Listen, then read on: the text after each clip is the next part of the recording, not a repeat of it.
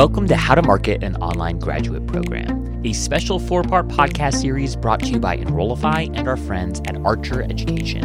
Over the course of this series, we'll unpack everything you need to know to properly design a go to market strategy for your new online grad program. And we'll also talk about what the first few years of marketing and growing your program should look like. We'll dive deep into where, when, and how to use paid search and paid social effectively, how you should think through appropriately balancing paid and organic efforts in years one and two versus years three and four. We'll talk about what positioning strategies you should test out. We'll also talk about how to properly leverage the personal brands of your faculty and staff members, and so much more. This series is made possible thanks to our friends at Archer. Archer is an education technology company dedicated to personalizing student recruitment. If you want to learn more about how Archer might be able to help your institution get more bang for your marketing and admissions buck, head on over to archeredu.com and tell them that your friends at Enrollify sent you their way. Without further ado, welcome to this special series How to Market an Online Grad Program.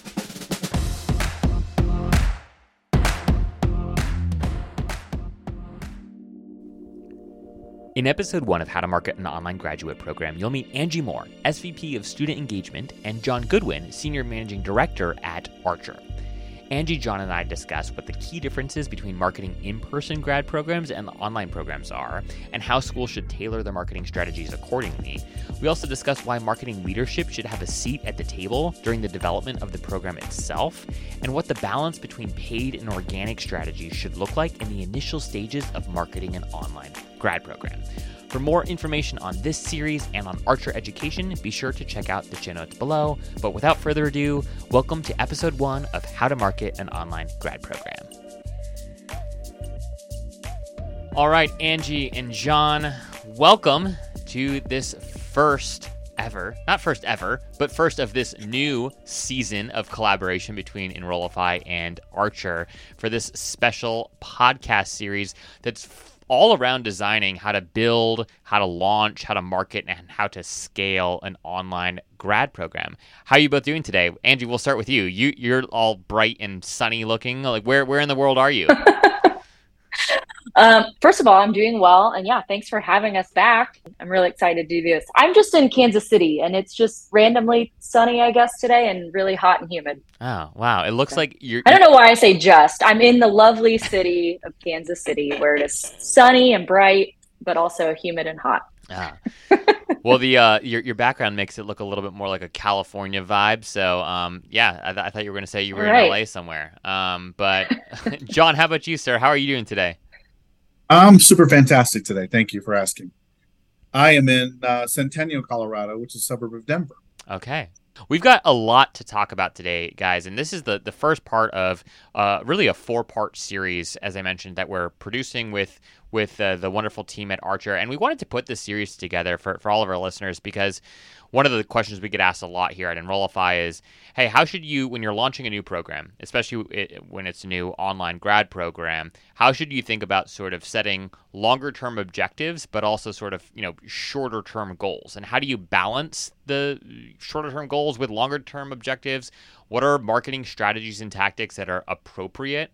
In that kind of like first year of standing up a, a, program and how should those change and evolve as the program begins to take off? How do you take the insights that you've garnered from you know the launch year and learn from them and not repeat the same mistakes in years two and three? And then also you know figure out what you did well and and you know pour some extra gas on on those efforts. So what we want to do today, Angie and, and John, is really just establish a foundation. So we want to think through what should that kind of first year look like. So you your institution has decided you're going to launch a new program. It's going to be online and it's going to be focused on grad.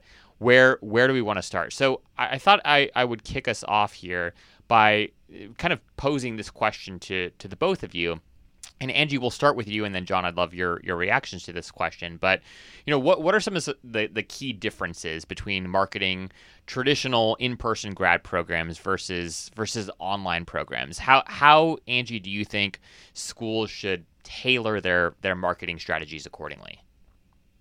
Yeah, I love this question, and it really just kind of makes me think about how much things have changed, even in the last five years, three years, uh, you know, with COVID.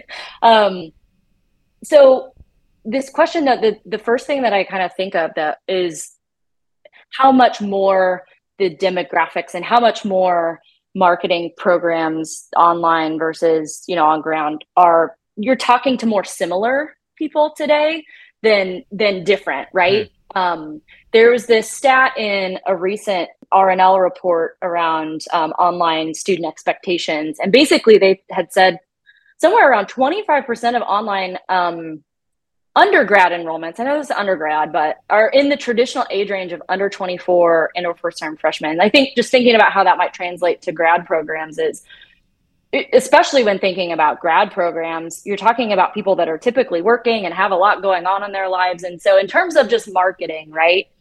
Needing to just understand that, you're you're talking to a, an audience that has more similarities today than they used to. Hmm. So the other thing that comes to mind when you ask this question, and again, I think, you know, I'm, I'm happy that you're going to be talking to a lot of the team members here at Archer that, uh, you know, can dive into really specific, you know, marketing and channel tactics. Um, John and I, and and the topic of this kind of conversation is around like foundational thoughts and and beliefs and actions and things like that and i think that there's this just from a, a higher level kind of marketing world there's kind of this misconception that if you're marketing online programs that you don't have to have provide any sort of understanding or um, you know there's no campus experience but mm. there still needs to be a student experience that is really built around what your institution can, you know, the community that you have um, within these online programs. So those are two things that just kind of come to mind uh, when you ask that question. I, I, love that last point in particular, right? About the temptation might be, oh, it's easier, right? Or it's, or you just have to, you know, worry about lots of paid ads.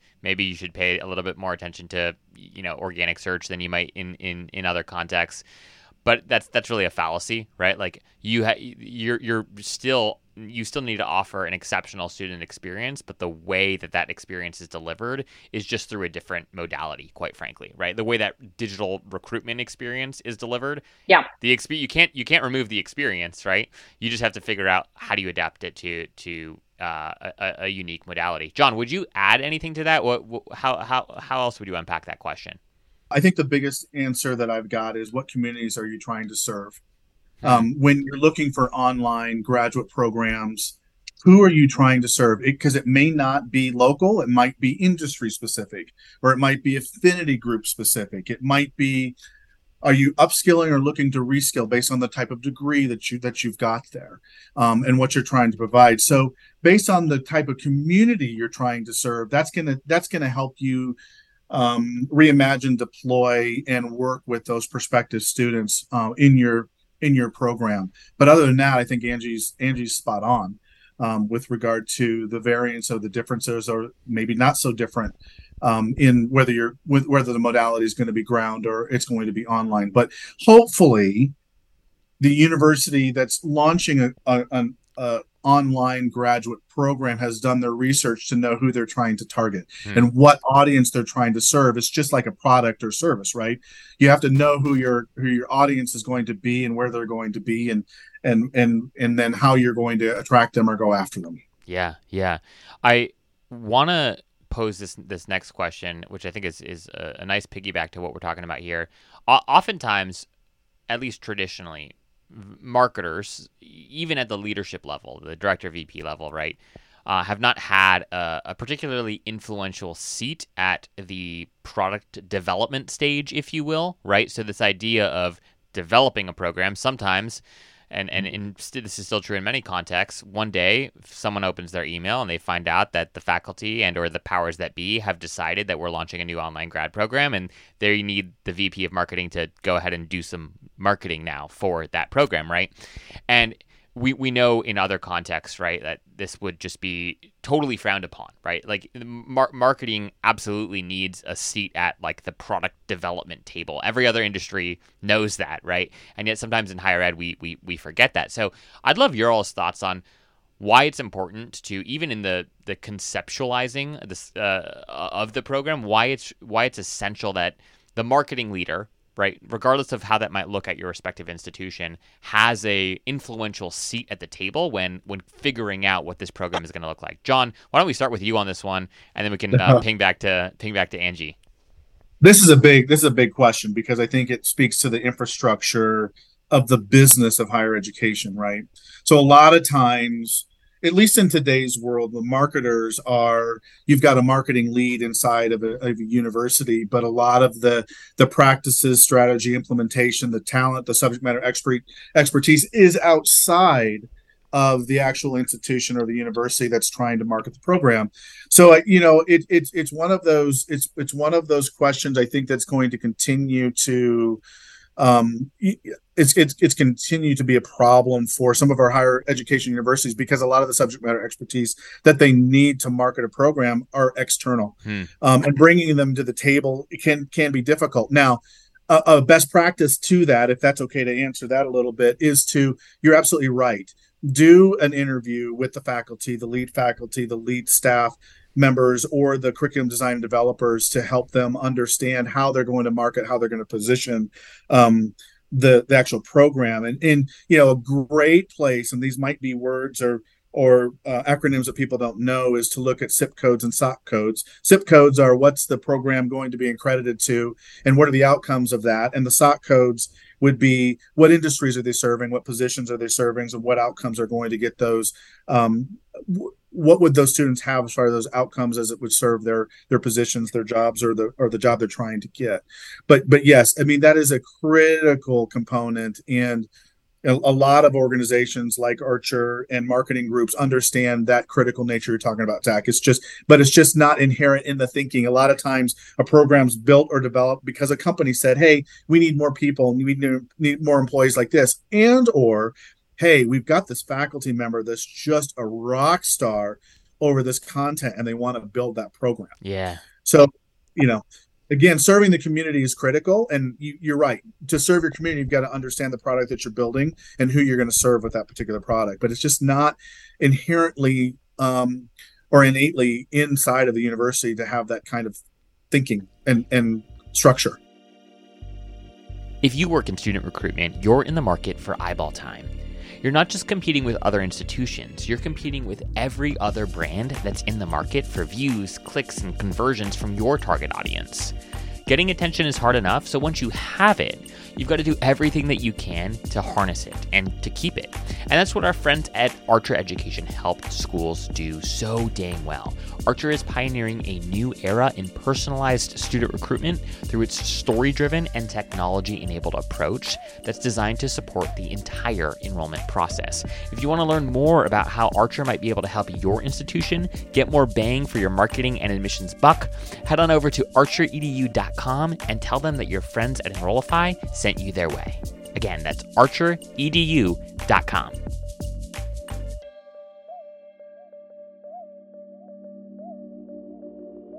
Yeah. What what would you add to that, Angie?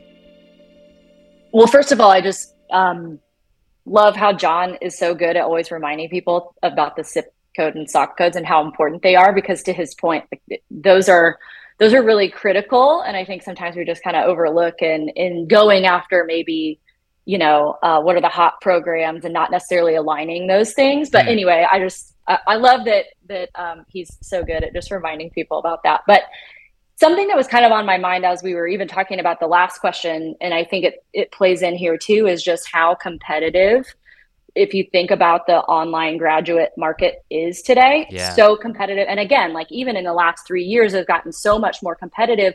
And what i mean by that is the cost to market them or one of the things i guess i mean by that is just the cost to market these programs has gotten just crazy expensive. And so you have to be really good at it. You have to make sure that you have something that's um, really uh, compelling for a message. And and so you know before maybe that was speaking to things like this audience needs like flexibility and like do, you know do this on your time. And now that's a given, right? Like mm. you, you, can't just speak to those types of um, things and think that that's going to be a differentiator. And so I think the marketing team having a seat at the table uh, is so important because they have this lens of you know or they should anyway what's going on in the market and what would what would we need to say to be competitive or what are students out there looking for? What are other similar programs like this offering?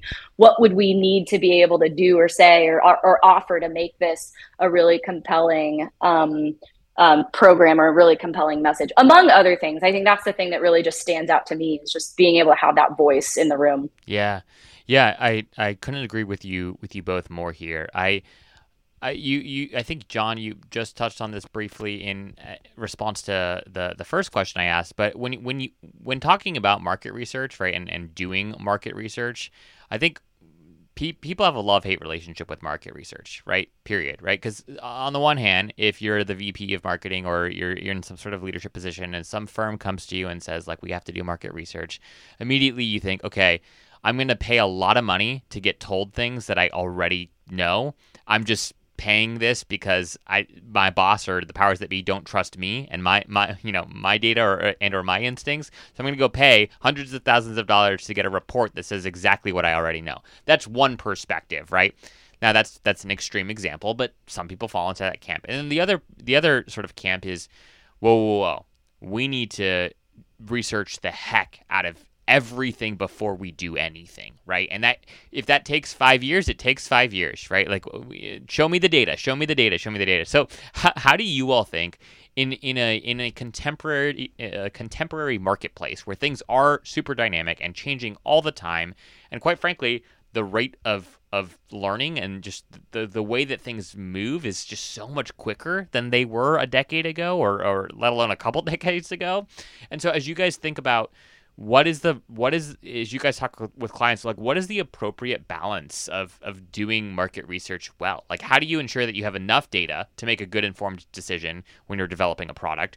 And then where might you be getting into analysis paralysis? And it's like no no no no, like you just at least need to ship the beta so to speak. Uh, and and uh, we have all the information that we need to ship the beta. We'll learn from the beta right? And we'll make adjustments accordingly. But like we first need to you know put this program into the market and see how people play with it. Like how do you guys help advise people on on how to how to discern uh, how to appropriately tackle this really important objective? John what are what are your thoughts here? Gosh.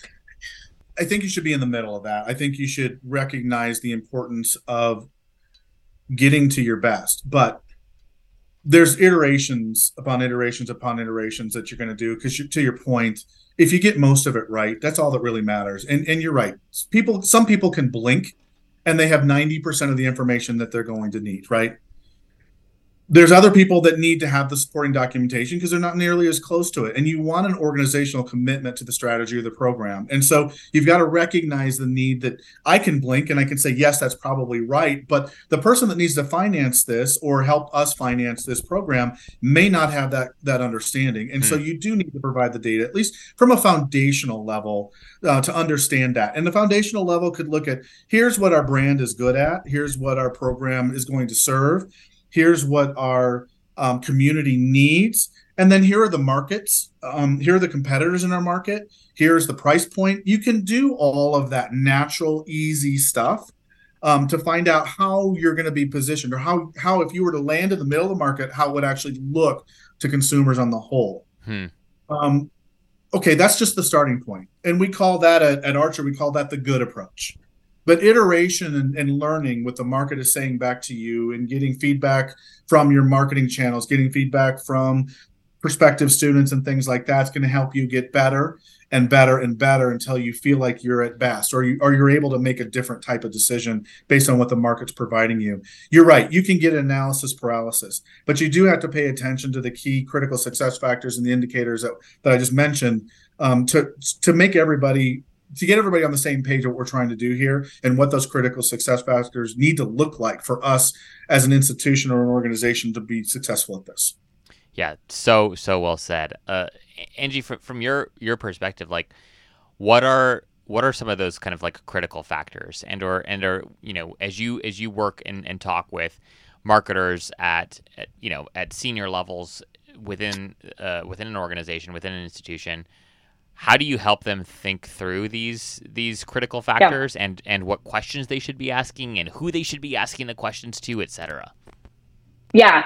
So just to kind of add to what John was saying too, because I think this plays into what you're asking, is I think there can be this fear of not being perfect out of the gate or not having it you know maybe we don't have all the information that we think that we need or that we don't understand this market perfectly. And so we're just going to continue to gather information and and you know that creates that kind of um, analysis paralysis where what john is talking about and, and what we you know i like to think help our clients do and understand is that um, you know progress is better than perfection. You do need to have a really you need to make well informed decisions right? We can't just go after the things that we think are shiny or you know exciting. Yeah.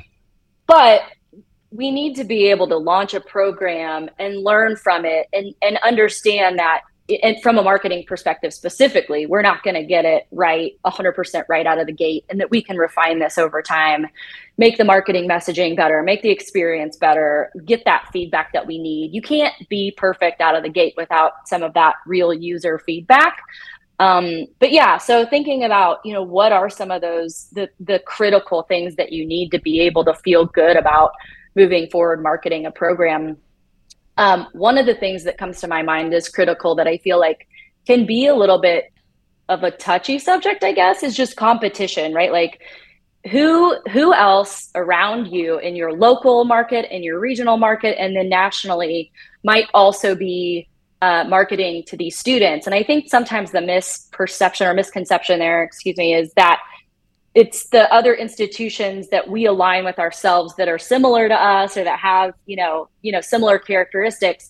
But you really need to understand the actual marketing landscape. Who's out what brands are out there uh, with with uh, their brands people's eyeballs on their brands and yeah. talking about their programs. And that's that's one area where i feel like um, you have to you really have to understand if you're going out and searching do your research uh, keyword research and just understanding um, who's marketing for what programs. Um, eh, eh, that to me is like the number one like and another reason too why marketing should have a seat at the table with yeah. these conversations is that that's you know they live and breathe that um, every day well and also when it when it comes to like online grad programs right sometimes your competition at the you know uh, at the ground and local level for your overarching mm-hmm. institutional brand might be vastly different, right, than your competition in in the graduate online space, right? Just because you're you know University of Virginia and you're competing with school X or, or school Y for on-campus learning does not mean that you're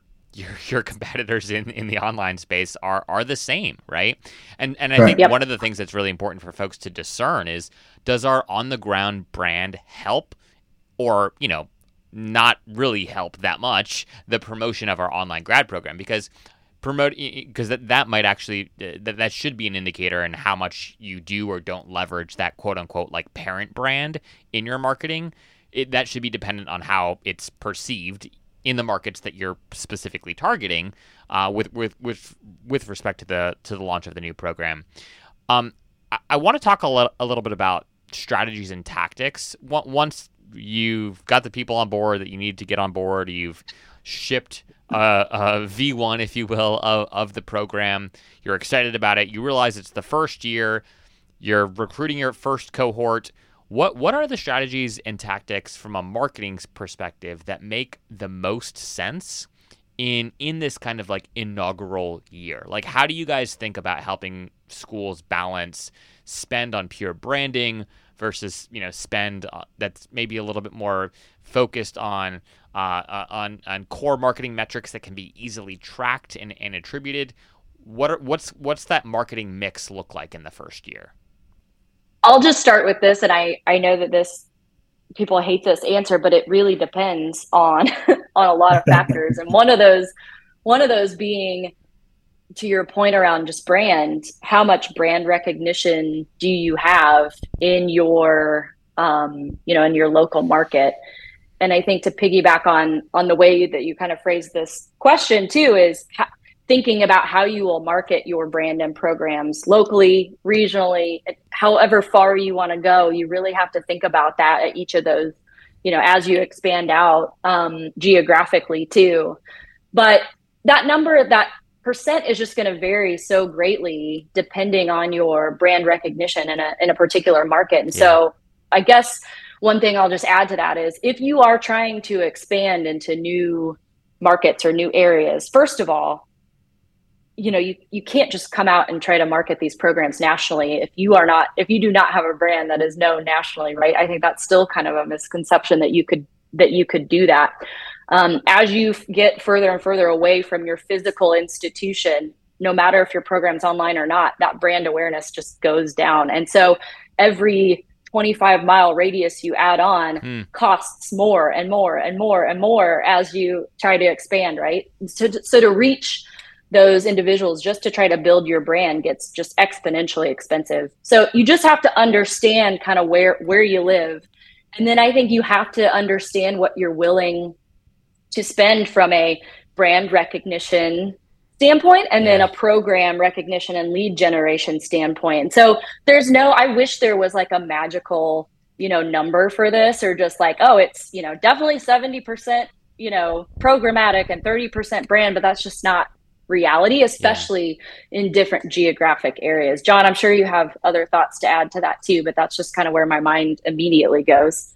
Well, there's, you know, it, I think that's that's absolutely spot on, Angie. I think that the only thing I would conceptually I would I would add to that is you have a short game and a long game when you're when you're launching a program, and the short game is going to be more familiar or earned rights, whether your brand is earned or whether you've got an industry that you can um, pierce into, or whether you've got an alumni network or things like that that you need to do an instant boost on the program to make it financially viable, but then also learn Hmm. um, from what your market is telling you and, and, different things like that. The longer game is what Angie's talking about, at least in my opinion, is is you know where's your brand going to go? Where do you want it to go? And how do you want to begin to to spend on the brand recognition? And then you work into program recognition under the brand.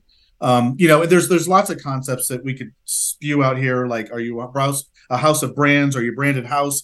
Different things like that. But I think that the it's really about the investment tolerance and how quickly you need to get um, students into the program and prove out either from an accreditation standpoint or prove out from a marketing standpoint or from a demand standpoint. And, you know, so again, you've got a short game and a long game, and I think you need to play it very carefully um, as far as how you're spending and, and where you're investing your marketing dollars to recruit students and, and keep students. Yeah, yeah. One thing I'll just quickly add to that, if that's okay, is is that you know to John's kind of earlier point around maximizing you didn't use the word organic, I don't think, John, but not no, just organic online, not just organic right. online traffic, but what what existing relationships you already have where students could be coming from. Yeah, yeah. We always we always say you've got to max out your local market before you think about expanding uh, beyond that because it's just again the brand presence is there, the brand awareness is there, um, and so those those enrollments are you know often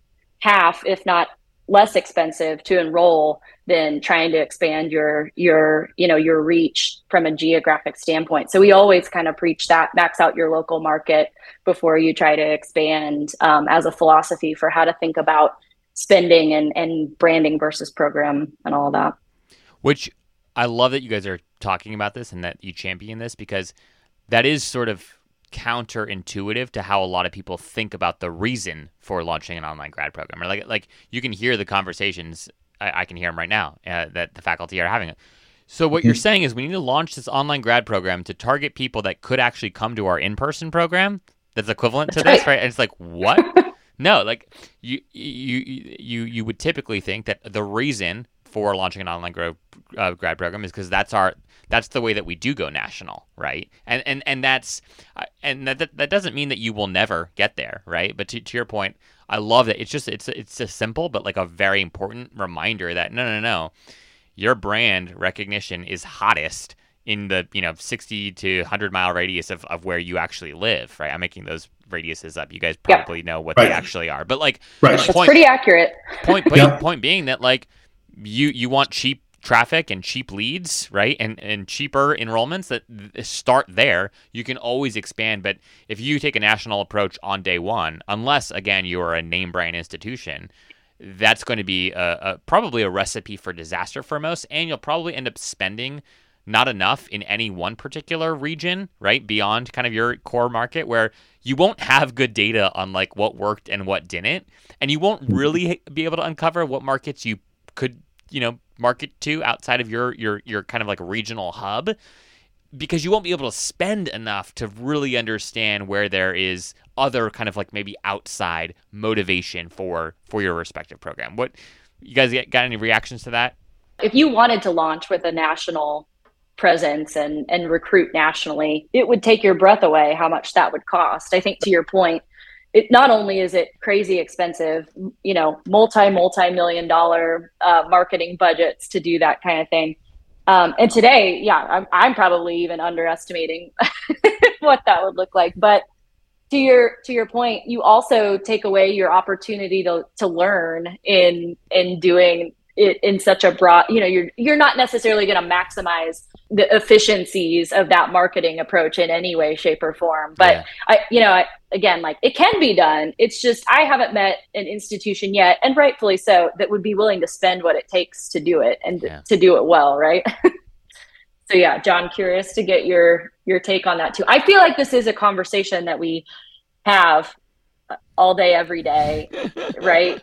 What does it take to grow your brand presence geographically from more than you know wherever you are today with that presence and yeah. expanding it.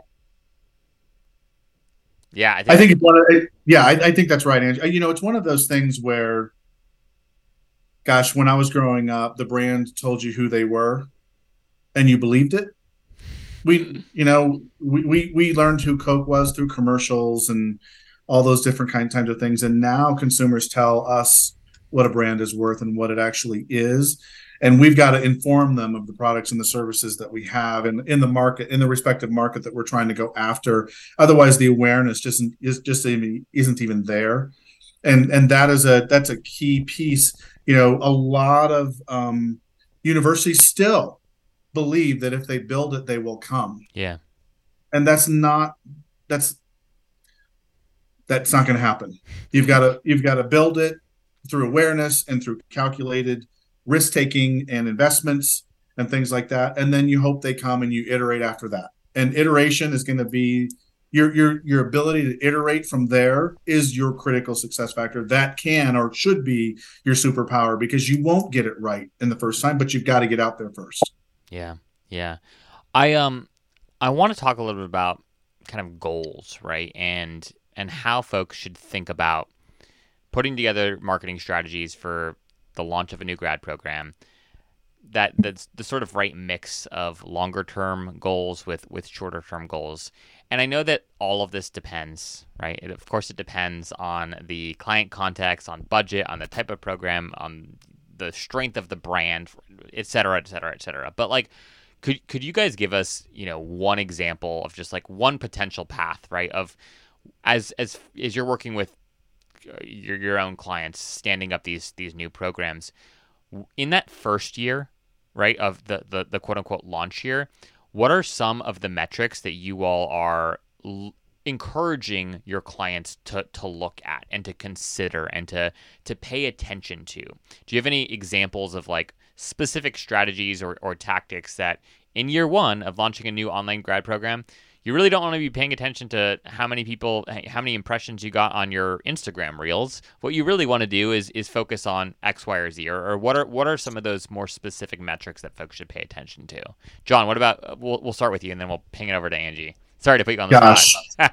this is a this is a huge question. This is a huge question, and you know, if I get this right, it's worth hundreds of millions of dollars at least. but I'll tell you, it, it's a huge question. You know, so so first first and foremost is we do encourage all of our clients to pro forma this out. Hmm. Talk about what you're going to need to make this program a success in the first couple of years. And pro forma it out means how many students we're going to use, how many sections, what are our starts calendar going to look like? Are we going to be on a traditional start? Are we going to start every eight weeks? Are we going to start every day? What does that actually look like? Because that's going to dictate your ebb and flow of your marketing dollars right? Because and then then we look at what are what's the friction to a student the student journey from the admission standpoint to say gosh um, what's our mission requirements? What are our decision making look like? What's that cadence? What does that all look like? We call those service levels if you will. Yeah. Then we can back into that favorably or unfavorably on how many application completed applications we're going to have to look at how many how many then started applications to take to get a completed application and then we start working backwards and we get up to a number that says we're going to need this many impressions and where do we go get those impressions that turn into leads you said something earlier about the cost per lead is the is a critical is a is a knowledge point. Yeah, but cost per enrollment and start is the one that's going to actually get you to the to the to the promised land and knowing what it took yeah. to get, get any every one of those enrollments or every one of those starts is and and backward iterating or finding more of those and those and those audiences is going to be a cr- critical success factor. So so I say you know build the pro forma first and let's work backwards to say what that would look like and then and then decide whether you can afford that or not to Angie's point or yeah. whether you got to go back to the kitty and say gosh we're going to need $500,000 500 more thousand dollars for this for this first year of this program to get to the impressions can we handle that can we tolerate tolerate that or do we have to go back into some of our market research to say okay we're going to have to work with our alumni groups we're going to have to look at corporate partnerships we're going to have to look at all of these um, more targeted, more more densely targeted markets um, because we can't afford to go out into a mass market with this with this pro- program based on what we've identified are our critical success factors in our performance. So. Yeah, that uh, Angie, I want to get your thoughts in just a second here, but just to quickly uh, add something to what you were just saying, John, it, it sounds it sounds to me right like that one of that one of the key objectives, maybe the key objective in that first year, is to have a solid understanding of like what it costs to enroll a student in that in that new program, right? Meaning like if if at the end of that year you had at least a range of like this is what it's going to this is what it's going to cost given the budget that we had, right? And given the tactics and strategies that we employed in this first year, this is what it costs to enroll a student. From there, again, then you then you're sort of empowered with hard data that's your data not data that you based these models off of from you know like programs and, and other competitors initially, right. which which you have to do at the offset when you don't have your own data. Now you do have your own data, and so if if if if nothing else, at least understanding right what it costs to get somebody to enroll in this in this particular program that equips you with good intel, good insight to be able to build a stronger right uh, more reliable marketing program going into the second third and, and, and fourth years of, of, of the development and, and promotion of, of the program well said. Uh, Angie, yeah. what what would you add to this? Well, I think to to what you just said, I think that's so important and so critical, and and one of the many reasons why is that aligning around, you know, what does success look like, or what will it take, uh, or what should we what should we expect it to cost to enroll a student, just really helps you know a, a leadership team align around expectations correctly, right? Like mm. you definitely don't want this person over here thinking that it's it's going to be a lot cheaper than it is or someone you know you just have to be aligned around what reality looks like and what you would expect. The the only other things i think that i would add are you know that from the marketing perspective yes of course it is going to take time to build up the brand awareness. Um, you, you're going to have to invest more in paid channels and and you can't rely as much on organic at that point. So looking at those metrics with maybe a lens of curiosity versus oh my gosh we didn't get this many impressions. Like what are yeah. we going to do? Understanding where some of the wins are. Where have you seen wins and how does that translate to your cost per application and cost per enrollment? But the other thing that i think so critical is do you have a way do you have a feedback loop to understand why students that aren't enrolling aren't enrolling or applying? Why students that are applying and enrolling are because that's really useful information that any marketing team or any you know anyone within within the institution can really learn from that. Yeah. And that has less to do with with the numbers and more to do with you know are you listening? Are you taking this feedback? Do you have a way to get this feedback to where you can do something with it?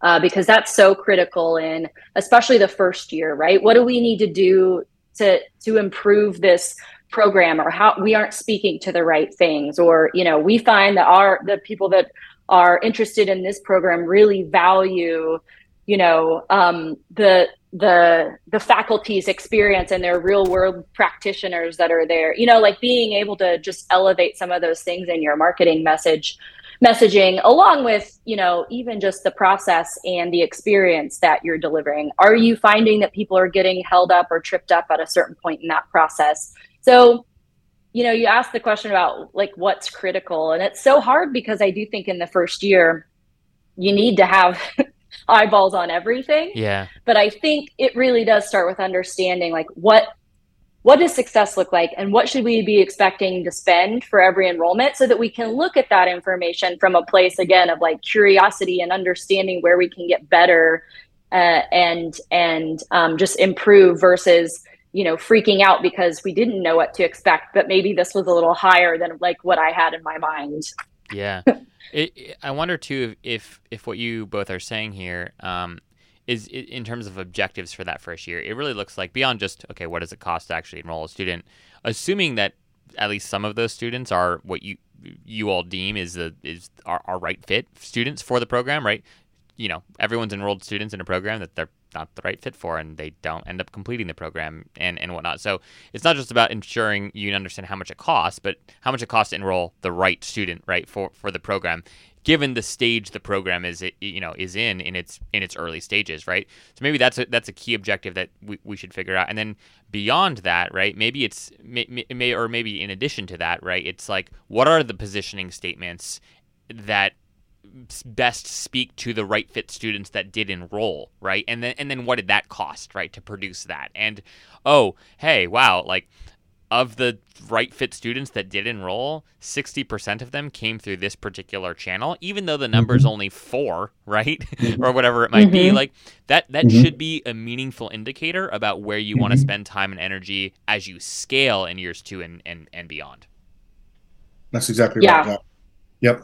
I would also, I think, add quickly in there too that all these channels are working together. So uh, you have to look at the blended cost versus, let's say, you know, I'm just looking at um, my um, Facebook ads. You know, I I can't rely on looking at my cost per app for that, especially right out of the gate to understand like should I cut that channel because it, you know, maybe it's not performing as well as you know other lead sources. Maybe this is a given but i do feel like you know we, we we still talk about this and look at this from the blended perspective just so we're not especially i think in year one making big changes or decisions based on any one channel's performance over a short amount of time. Yeah. Uh, but how those are all working together. So to your point i do think it's really important to understand which which channels are really winning where are the conversions coming from in the lowest cost absolutely. And you need to put more resources into that. But I would say just don't put too much value or don't give up on some of those other channels, especially higher funnel funnel channels that aren't converting at the same rate and just and think that they're not uh, worthwhile investments. So I think just focusing on that kind of blended cost per app and enrollment is really, really critical. Yeah. No, so so well said. My my, my final question for you guys is, is just a, a riff off of what we've been uh, what we've been chatting about here.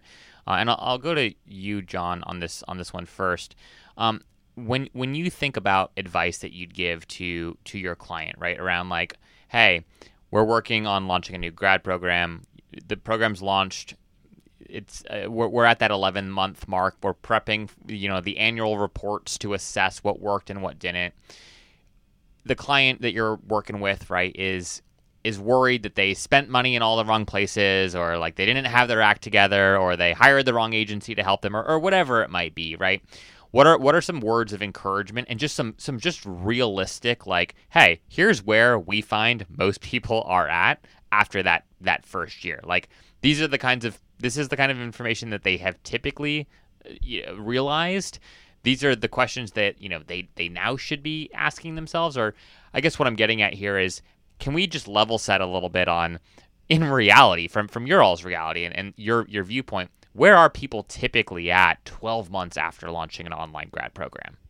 It's bipolar to be honest with you. It's oh my gosh the demand was a lot greater. We're exceeding every enrollment target. These students came from places we didn't know ex- even existed hmm. um, to should we have launched that program Um, we've got three people that started and one person that's still with us trying to, you know, in that program. And we're, you know, so, so the, so bottom line, don't wait a year. Hmm.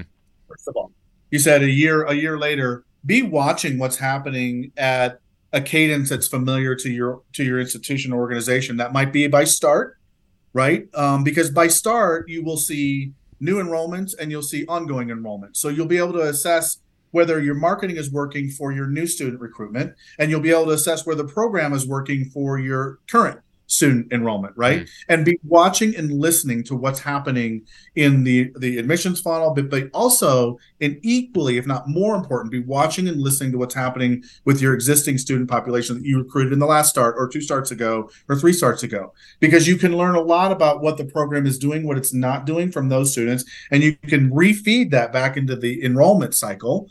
So so bottom line, be always listening. Mm. And if there isn't a here here, don't worry so much about it. It could just be that it's taking a little bit of time for your program to get its legs underneath it, you know.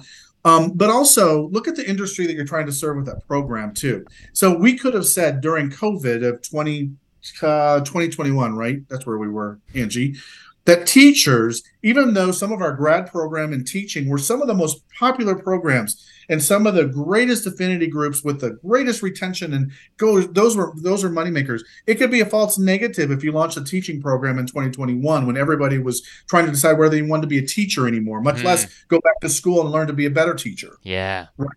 Same is true with nursing. So look at the industry that you're serving, look at the organizations, the companies that you're serving, and find out what the heck's going on in those. If you don't already know through your marketing surveys and in, in trying to set this up as to what's happening. Supply and chain management was the hottest program in graduate studies in 20 in, in 2020 and 2021 people were getting jobs if they didn't have a degree. They were being upskilled and reskilled in the company because they had to be for organizations to survive during COVID and supply chain management challenges. So just pay attention to those types of things. Pay attention to your environment that the program's in, and and it will begin to make sense. There's you're going to have to make some. Um, develop some hypothesis around it, but I think you quickly, by talking to professionals, talking to peer institutions as well, can offer some sort of um, advice or some sort of scorecard that you may not have already developed for yourselves. So well said. So well said. Uh, Angie, any anything else that you'd add to that? I mean, I think I think you said that so well, John. But it just got it did get my brain spinning in a couple different mm-hmm. directions, as I feel like you and I tend to do when, when we're having conversations. Yes. But yeah. I think I think a to John's point, it is so program specific that you can't just say like in the first year of launching an online grad program i would expect xyz to happen yeah. because it really is so specific to the program but i think you know i know that in higher ed like we don't like to think about it like a business at all but this is where it becomes so critically important to really understand do the research on the front end what do we think it's going to cost to market this program to enroll the X number of students. Is that something that we're willing to spend? Is that profitable? Should we go after that program? You know, knowing that the landscape in which uh, you know it it will live and and the cost that it'll take to market and enroll students, even if it's something that you know one of our strongest you know programs in terms of our ability to teach it and things like that.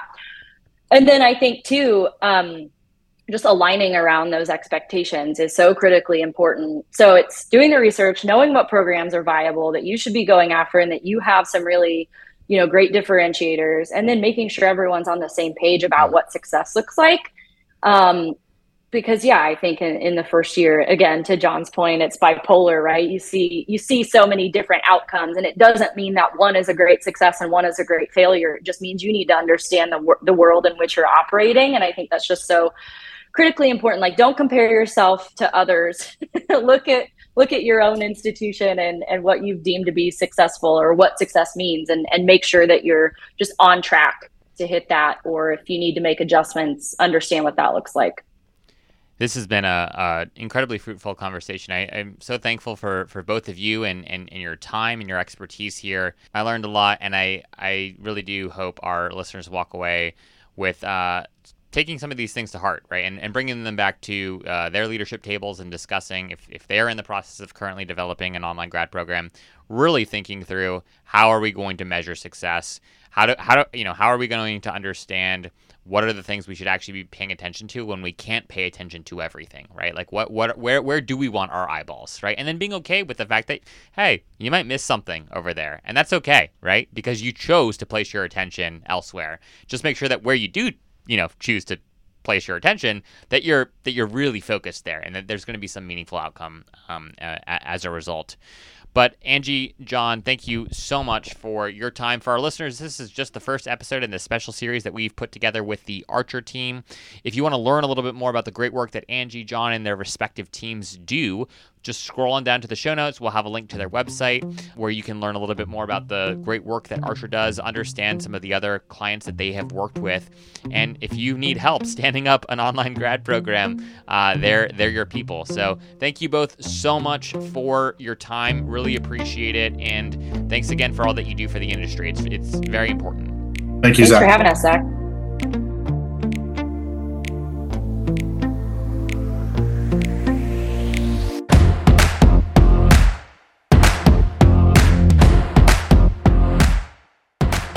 Like this podcast, chances are you'll like other Enrollify shows too.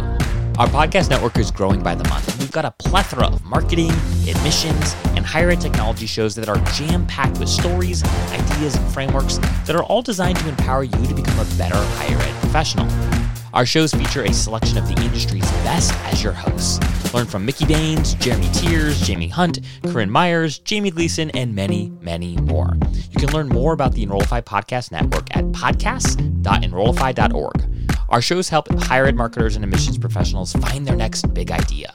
Find yours at podcasts.enrollify.org.